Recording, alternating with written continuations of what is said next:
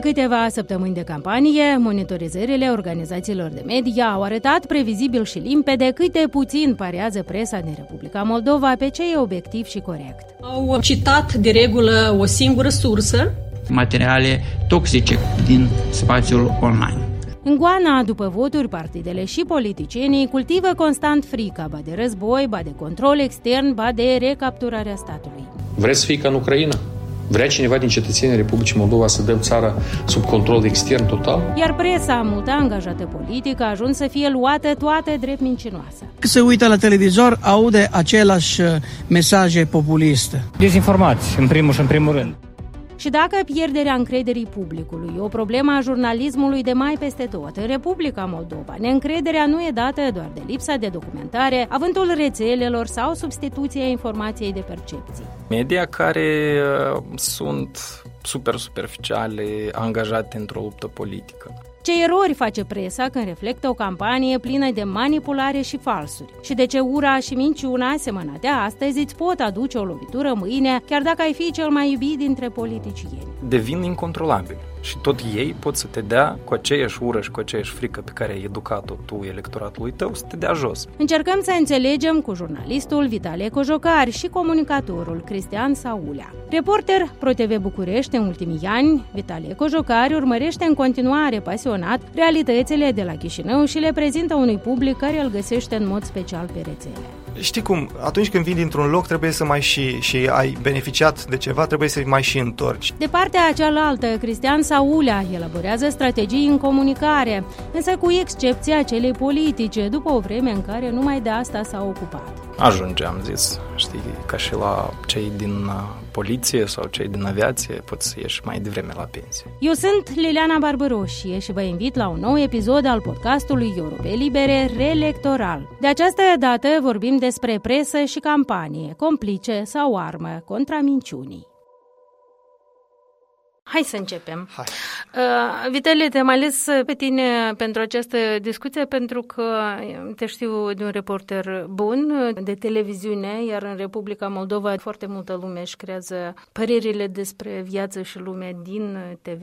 Ai lucrat și aici, uh, acum lucrezi într-o țară europeană, deci ai dimensiunea asta a comparației. Tu ai vrea acum să fii jurnalist în Republica Moldova? Dar sunt jurnalist în Republica Moldova. Eu Uh, fiind la București, scriu pe Facebook, de exemplu, pentru comunitatea mea despre ce se întâmplă în Republica Moldova. Oamenii apreciază asta pentru că, deși sunt de aici, uh, le ofer informații, încercând să uh, le pun la dispoziție toate punctele de vedere, astfel încât ei să-și facă niște păreri. De ce? Uh, de ce faci asta? Că probabil îți ia ceva timp. Uh... Da, mi-ia timp. Știi cum, atunci când vii dintr-un loc trebuie să mai și, și ai beneficiat de ceva, trebuie să mai și întorci. Pe de altă parte, există foarte puține surse de informare în București despre ce se întâmplă în Republica Moldova. Și ce încerc eu să fac este să le explic la bază îmi asum cumva această misiune, lumea știe că o să afle de la mine informații și că nu am acest bias uh, pentru ei și vin și mă caută. Citesc uh, ce le scriu și probabil uh, pe unii dintre ei chiar îi ajut să înțeleagă mai bine această zonă. Te ajută presa de aici să înțelegi cam ce se întâmplă în plan politic într-o campanie electorală ca cea care um, este acum. Desigur, cum să nu mă ajute? Mă ajută presa din Chișinău, inclusiv voi mă ajutați foarte mult pentru că vă citesc, vă urmăresc, îi citesc și pe cei în care am încredere și aici vreau să punctez în mod special pentru că trăim într-o lume unde informația este peste tot. Ajunge la noi din toate părțile. Suntem pur și simplu inundați. Am ajuns în situația în care să nu mai înțelegem ce se întâmplă pentru că e prea multă informație, nu din lipsă de informație. Și tocmai de aceea jurnalismul și jurnalistul nu mai vinde neapărat informație, vinde și încredere credere. În momentul în care cineva este de încredere, tu alegi să-l asculți și delegi această responsabilitate de a culege informația și a ți-o da astfel încât să o înțelegi, pentru că nu ai timp să parcurgi tonele de documente. La fel ca și mine, sunt și foarte mulți uh, cetățeni moldoveni plecați în afară. Pentru ei, iarăși, este extrem de important să înțeleagă ce se întâmplă aici. Ei nu au altă sursă de informare. Tu ziceai de televiziuni. Da, televiziunile sunt importante importante, dar uite că am ajuns în situația în care fiecare televiziune are câte un site și informațiile de pe televiziune se propagă și în mod uh, online la cetățenii noștri din afară. Respectiv, extinderea asta a televiziunilor le face să fie și importante și online, nu doar în uh, emisie uh, terestră sau prin cablu în Republica Moldova. Totuși, uh, omul care se uită numai la televiziune nimerește într-o capcană? Da, teoretic jurnalismul este despre informare și uh, despre faptul că tu trebuie să-ți respecti uh, telespectatorul, omul care se uită la tine și trebuie să-i dai o informație cât se poate de corectă și dezinteresată. Pun accent pe dezinteresat pentru că există foarte multe surse de informare cu uh, prea puțină imparțialitate și cu mult interes ocult, obscur, care ajunge la un anumit public Uh, acel public uh, fiind lipsit de o cultură a informației și nereușind să iasă din acea bulă, celebra bulă de pe Facebook care există și în viața reală, rămâne captiv rămâne captiv acolo, îi se dau anumite mesaje mai mult decât informații. Prin urmare, foarte greu uh, pentru ei să discearnă ce e bine și ce e rău și sunt captivi, rămân acolo în capcana respectivă, iar uh, singura noastră soluție este să ne informăm și să ne educăm Adică să ne educăm, oamenii care se uită la televizor, care citesc un site, care stau pe Facebook, de ce nu, să înțeleagă mai bine aceste lucruri și o persoană educată va fi foarte greu de manipulat. Va reuși să distingă și să discearnă o informație sau o știre care dorește să-l informeze Uh, de una care dorește să-l manipuleze. De ce uh, unele televiziuni uh, în Republica Moldova sunt o nenorocire? Pentru că probabil există niște interese mai mult politice și economice acolo. E clar. Hai să o pornim altfel. De la ce înseamnă uh, jurnalism și cum ar putea el să se financeze. Un jurnalist clasic lucrează într-o redacție. Redacția respectivă are grosomodo două departamente. Unul editorial și unul comercial economic economic. Editorialul nu se amestecă în comercial și invers la fel, pentru că o redacție livrează o informație și această informație este necesară publicului. Vine un comerciant, își plasează publicitate, redacția câștigă bani pentru a livra ulterior uh, alte informații. Undeva acest cerc se rupe și se rupe tocmai pentru că nu există o economie destul de puternică în Republica Moldova care să susțină aceste redacții din punct de vedere economic și să le asigure o independență editorială. Degeaba îi ceri unei redacții să fie echidistantă și imparțială dacă ea nu o să aibă surse de venit. S-a terminat. Atunci, sursa de venit probabil o să fie una ilicită, o să fie una din zona politicului, cine plătește banul dictează și muzica e cumva logic și e de înțeles. Uh, e de înțeles pentru noi și tu știi foarte bine lucrul acesta, pentru jurnaliști. Dar întrebarea este, e de înțeles și pentru oamenii care se uită la acest produs media? Aici este problema și interesele care există cu siguranță cunosc aceste mecanisme, prin urmare încearcă să-și promoveze mesajele lor direct prin aceste instituții media, iar mesajele nu sunt neapărat unele fericite, sunt mai mult uh, manipulatorii. Adică în loc să-l informezi pe om, tu vrei vrei să-i spui ceva și transmițându-i acest mesaj care te interesează, nu mai ești în slujba lui. Jurnalistul nu mai este în slujba audienței. Ascultă, este obedient, celui care plătește până la urmă. ce e de făcut? Pentru mine este surprinzător să văd că există foarte multe televiziuni în Republica Moldova, pentru că o televiziune înseamnă un cost uriaș și totuși cineva îl sub susține uh, acest cost. Întrebarea este dacă economia își permite să susțină, e sustenabilă o asemenea afacere. Ce este de făcut? Păi e de umblat un pic la legislație, cel mai probabil, astfel încât să existe reglementări foarte clare și să existe o piață care să aibă concurență loială în uh, zona televiziunilor, pentru că dacă banii vin din anumite părți gri și o altă televiziune care se chinuie să existe, să supraviețuiască și o să moară, moare și jurnalismul. Prin urmare, dacă sunt eliminate anumite zone gri din uh, cadrul legislativ, uh, o să fie mai simplu. Cu siguranță propaganda o să încerce să găsească anumite subterfugii pentru a ieși la suprafață mai ușor, dar uh, cadrul legislativ trebuie regândit dacă el nu se mulează pe realitățile din Republica Moldova. Doi, educarea. Educarea este de bază. Oamenii trebuie să știe și să înțeleagă, să-și discearnă informațiile. Dacă cineva este captiv al unei surse de informații, el la un moment dat va crede doar ce îi se spune de acolo. O informație, știm foarte bine, manipulare și propaganda, asta spune, o informație spusă de nenumărate ori, începe să prindă niște contururi ale realității, ceea ce este tragic.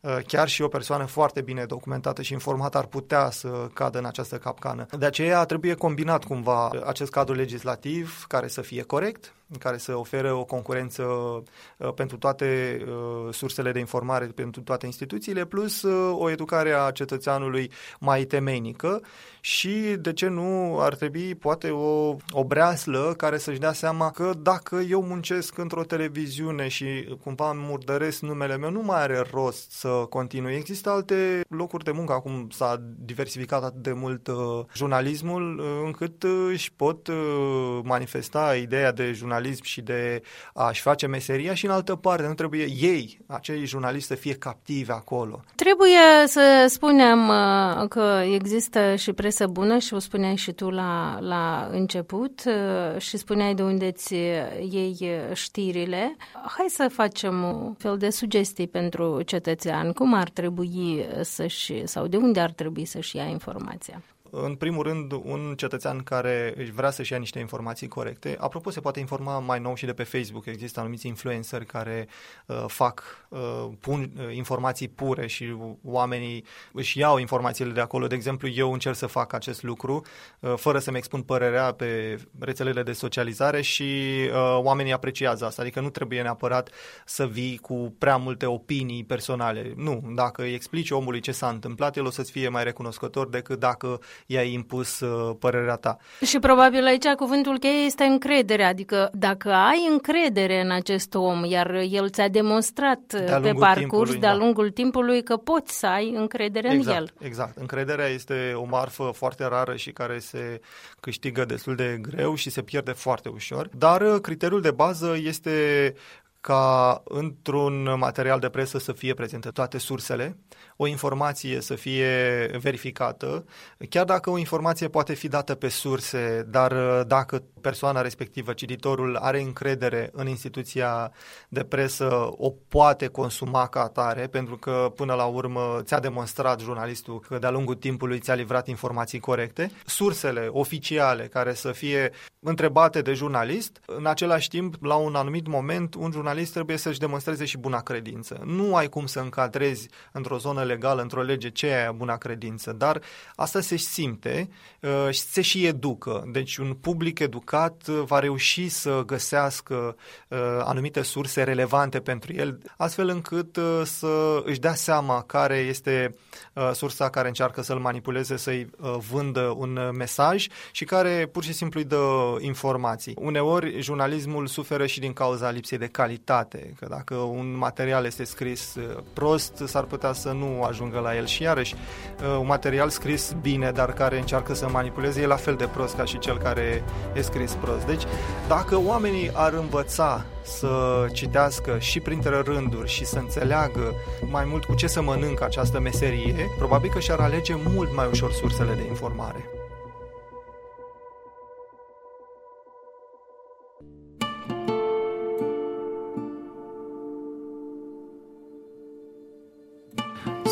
Cristian Saulea, sunt specialist în comunicare, lucrez de peste 13 ani în domeniul comunicării și în trecut am făcut și comunicare politică, vreau 5, 6, 7 ani. Și acum înțeleg că nu mai faci. Da, din 2015. Atunci pentru mine a fost momentul când am înțeles că clasa politică merge spre degradare și iată astăzi putem să urmărim foarte frumos în ce s-a transformat clasa politică din Republica Moldova. Vreau să discutăm despre cum se comunică în actuala campanie. Un prim uh, gând? Nu știu dacă sincer. Eu aveam așteptări uh, să fie o campanie mai intensă, oricum ea nu a luat sfârșit. Cred că ultimele două săptămâni o să fie o săptămână, poate chiar ultima o să fie cea mai veselă. În rest, da, am văzut tot felul de lansări rușinoase, am văzut tot felul de mesaje rupte din context, parcă e o campanie electorală în altă țară. Am văzut și multe activități, am văzut că majoritatea partidelor fac door-to-door și vreau să-ți spun că oamenii sunt destul de nevorbiți după atâta timp de pandemie, când au fost practic izolați, acum au posibilitatea să vorbească cu electoratul și probabil în anumite momente să-și schimbe și atitudinea de comunicare, dar și mesajele de campanie, pentru că realitatea din regiune este cu totul alta. Oamenii au anumite așteptări, anumite cerințe față de politicieni. Vreau să înțeleg, pentru că este atât de multă manipulare și minciună și monitorizările pe care le face API-ul, Centrul de Jurnalism Independent, arată acest lucru. Să fi rămas asta metoda cea mai la îndemâna partidelor, adică metoda la care apelează cel mai des concurenții? Bun, asta o să a fost și va rămâne un instrument în politică destul de eficient, această sperietoare, frică. Dar că aici este o ură, aici este o problemă foarte mare și mai multe partide s-au ars din Republica Moldova, dar și de peste hotare. Atunci când tu crești un electorat bazat pe frică și ură, să presupunem prin printr-o anumită circunstanță, tu ajungi la putere. Acum, tu rămâi cu acel electorat care așteaptă de la tine frică, ură în continuare. Ceea ce mai departe trebuie să faci este sau să construiești sau să-i dai bătaie mai departe cu mesaje de ură și să arunci săgeți. Atunci când ajungi la guvernare, este nevoit, practic, să pui, să răsufleci mânicile și să lucrezi. Trebuie să livrezi rezultate pentru oameni. Cu show-uri nu te ții mult la guvernare. Și atunci, oamenii care deja au crescut pe sentimentul de ură și te-au votat de frică altor partide, devin incontrolabili. Și tot ei pot să te dea cu aceeași ură și cu aceeași frică pe care ai educat-o tu electoratului tău, să te, să te dea jos. De ce se întâmplă acest lucru? Pentru că dacă alte sentimente sau alte porniri raționale ale omului pot să le influențezi, să le schimbi, frica și ura sunt sentimente incontrolabile. Dacă noi, de exemplu, urâm ceva, câteodată nici noi nu ne putem controla. Da? Ce să mai vorbim de o sumedenie de oameni care anume uh, au votat în baza acestor sentimente. De asta este foarte periculos, dar uh, aceste sperietori funcționează, ele nu sunt noi, ele întotdeauna au fost în politica moldovnească. Eu mi-aș dori ca ele să dispară, pentru că atunci când uh, în fundul gol discutăm despre ce limbă vorbim și când o să vină mâna Moscovei sau mâna Washingtonului și a mâna Bruxellesului, arată ca din epoca de piatră. Ce ți-a părut ție cel mai deșanțat uh, în campania pe care ai urmărit-o până acum? Eu cred că toate recordurile, dacă vrei părerea mea, la penibilitate, le-a bătut Partidul Pace cu acea domnișoară care a ieșit din, din sicriu. Am văzut multe lucruri în politică, în experiență, lucrând inclusiv și în regiuni, dar așa ceva, nu știu, n-am văzut niciodată și nici prin cap nu mi-a trecut că cineva din Moldova ar putea să fie atât de creativ în ghilimele. Ceea ce nu înțeleg politicienii este o vorbă în rusă pe care foarte des probabil ai să o auzi, ciornii PR, это тоже PR. Ceea ce este o prostie enormă, pentru că tot ceea ce faci negativ se cumulează ca bonusuri negative. Da? Și imaginea ta, cu siguranță, pe un termen mediu și lung, va deveni la fel negativ. Deci oamenii oricum te penalizează. Faptul că tu ești cunoscut, da, recunoscut, este una. Faptul că tu ești relevant și credibil. Este cu totul altceva. Dar care e mobilul? Ce, ce i-a determinat echipa de campanie a acestui partid să recurgă la așa un gest? Nu știu. Asta este, de fapt, tehnica partidelor mici care încearcă um, să ajungă subiect de știre, subiect de presă, pentru a se face recognoscibil. Da? Pentru că dacă tu nu ajungi în presă și nu ajungi la urechile oamenilor, lumea nu o să știe nici de existența ta. Dar altfel, cum te faci tu auzit? Da. Hai să mai adăugăm câteva uh, Hai. cazuri. Dreapta înseamnă război, ți amintești? La un da, moment da, da. dat, un lider politic a zis că a votat dreapta înseamnă a votat pentru război, apoi dreapta sau PAS sau anumiți actori politici vor lichida satele, au promis asta la Uniunea Europeană. Și raioanele. Și raioanele și primăriile, da? Sub presiunea Occidentului, autoritățile vor deschide mai multe secții de votare în străinătate și vor frauda acolo votul. Victoria pasului va conduce la controlul Statelor Unite pornite complet asupra Republicii Moldova și, Și multe, UE. multe, multe altele ca astea. Mai este și un mit pe care îl utilizează mai ales acolo unde este, sunt zone agricole, unde sunt regiuni unde agricultura este într-adevăr uh, o sursă de existență pentru oameni, că vor veni și străini și vor vinde pământul la străini. Asta e un mit încă de când lucram eu. Și iată, el funcționează, da? Chiar și în regiuni unde alături, de exemplu, într-adevăr sunt uh, pământuri luate în uh, arendă de uh, străini care arată super, super bine. De ce se apelează la aceste minciuni?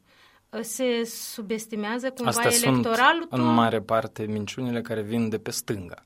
Pentru că și din, de pe dreapta vin, da, dreapta uh, încă nu l-a scos din ecuație pe Vlad Plahotniuc. Ei întotdeauna merg pe mâna aceasta, da, acest mit, că oricine din stânga sau din centrul stânga sau care cumva sunt chiar și extraparlamentari, da, omul lui Plahotniuc. Deci eu cred că și Vlad Plahotniuc este uimit cât de prezent este în politica moldovenească fiind absent. Ele funcționează la propriul electorat. Eu cred că ceea ce se întâmplă pe stânga este o fragmentare de electorat. Ce înseamnă asta? Eu, eu nu înțeleg cum se vor distribui voturile oamenilor, pentru că dacă ne aducem aminte, comuniștii și socialiștii au avut o bătaie enormă după acea desprindere și ea a durat nu un an, doi, electoratul și a socialiștilor și a comuniștilor se urau între ei. Astăzi ei sunt împreună din decizia liderilor, nu neapărat a partidului, da, a electoratului său. Nu știu cum o să se combine aceasta. De asta mi se pare super haotic ceea ce se întâmplă, pentru că dacă vezi și te uiți peste evoluția mesajelor de pe stânga, ei au început să nu dăm țara străinilor, pe urmă a fost împreună vom învinge și pe urmă acum este pentru țară, pentru oameni sau pentru oameni, pentru țară. Ceea ce vorbește de un lucru, înseamnă că lucrurile nu stau foarte bine. Și aceste sperietori consolidează în primul rând propriul electorat care se teme că va veni Bill Gates și ne va fura pământurile, ne va cipui și nu știu ce ne va face. Și ne va controla țara, evident. Și evident, exact așa, probabil, se gândesc stafurile de campanie a celorlalți candidați când zic că dacă vin ăștia la putere, Plahotniuc se întoarce. Da, Sună parcă dintr-o poveste. Așa. Și minciunile cel mai lesne ajung la electorat prin intermediul media. Aș vrea, iată, un... Și nu doar. Ele se, în mare parte, prin intermediul media, dar există și minciuni care merg prin acele materiale electorale nesemnate, Acum văd că au prins și la curaj, chiar le semnează și pun siglele și, da, oamenii cumva sunt supuși. Închipuiți că noi suntem în pielea acelui așa legător din raionul Dondușeni, care pur și simplu este inundat de comunicare politică, care zilnic este expus la o sumedenie de minciuni și de tot felul de promisiuni. Asta este destul de complicat. Hai să ne uităm pe media, pentru că totuși e un mijloc instituționalizat da. de a ajunge minciuna la legături. Cum ți se pare? Își face uh, presa uh, munca în actuala campanie? Evident că noi nu putem generaliza, pentru că sunt instituții media care livrează materiale calitative, care fac analize, dar avem și instituții media care uh, sunt super superficiale, angajate într-o luptă politică. Atât pe dreapta cât și pe stânga. Da? Deci noi ne-am obișnuit cumva să batem în stânga, în stânga, dar dacă ne uităm și în dreapta, sunt instituții media care simpatizează anumite partide și conținutul pe care îl produc, respectiv, este la fel de tendențios. Ai pune Poate mai semnul finuț, egalității? Absolut. Este o oglindă. Și, deci, partidele de dreapta și partidele de stânga și centru au simpatizanți și în rândul jurnaliștilor și în rândul instituțiilor media care fac tacit, dar pe ascuns, campanie pentru aceste partide. Și este o oglindă. Plus, presa este o oglindă a politicienilor pe care îi avem. Deci, calitatea presei, la fel ca și calitatea politicienilor în ani, a început să meargă în jos și mult, mult, mult în jos. Ai vreo soluție? Nu cred că pot să fiu atât de vizionar ca să zic că am o soluție, pot să spun doar o părere. Eu aș fi super ok și m-aș împăca cu gândul dacă unele instituții media care încearcă sub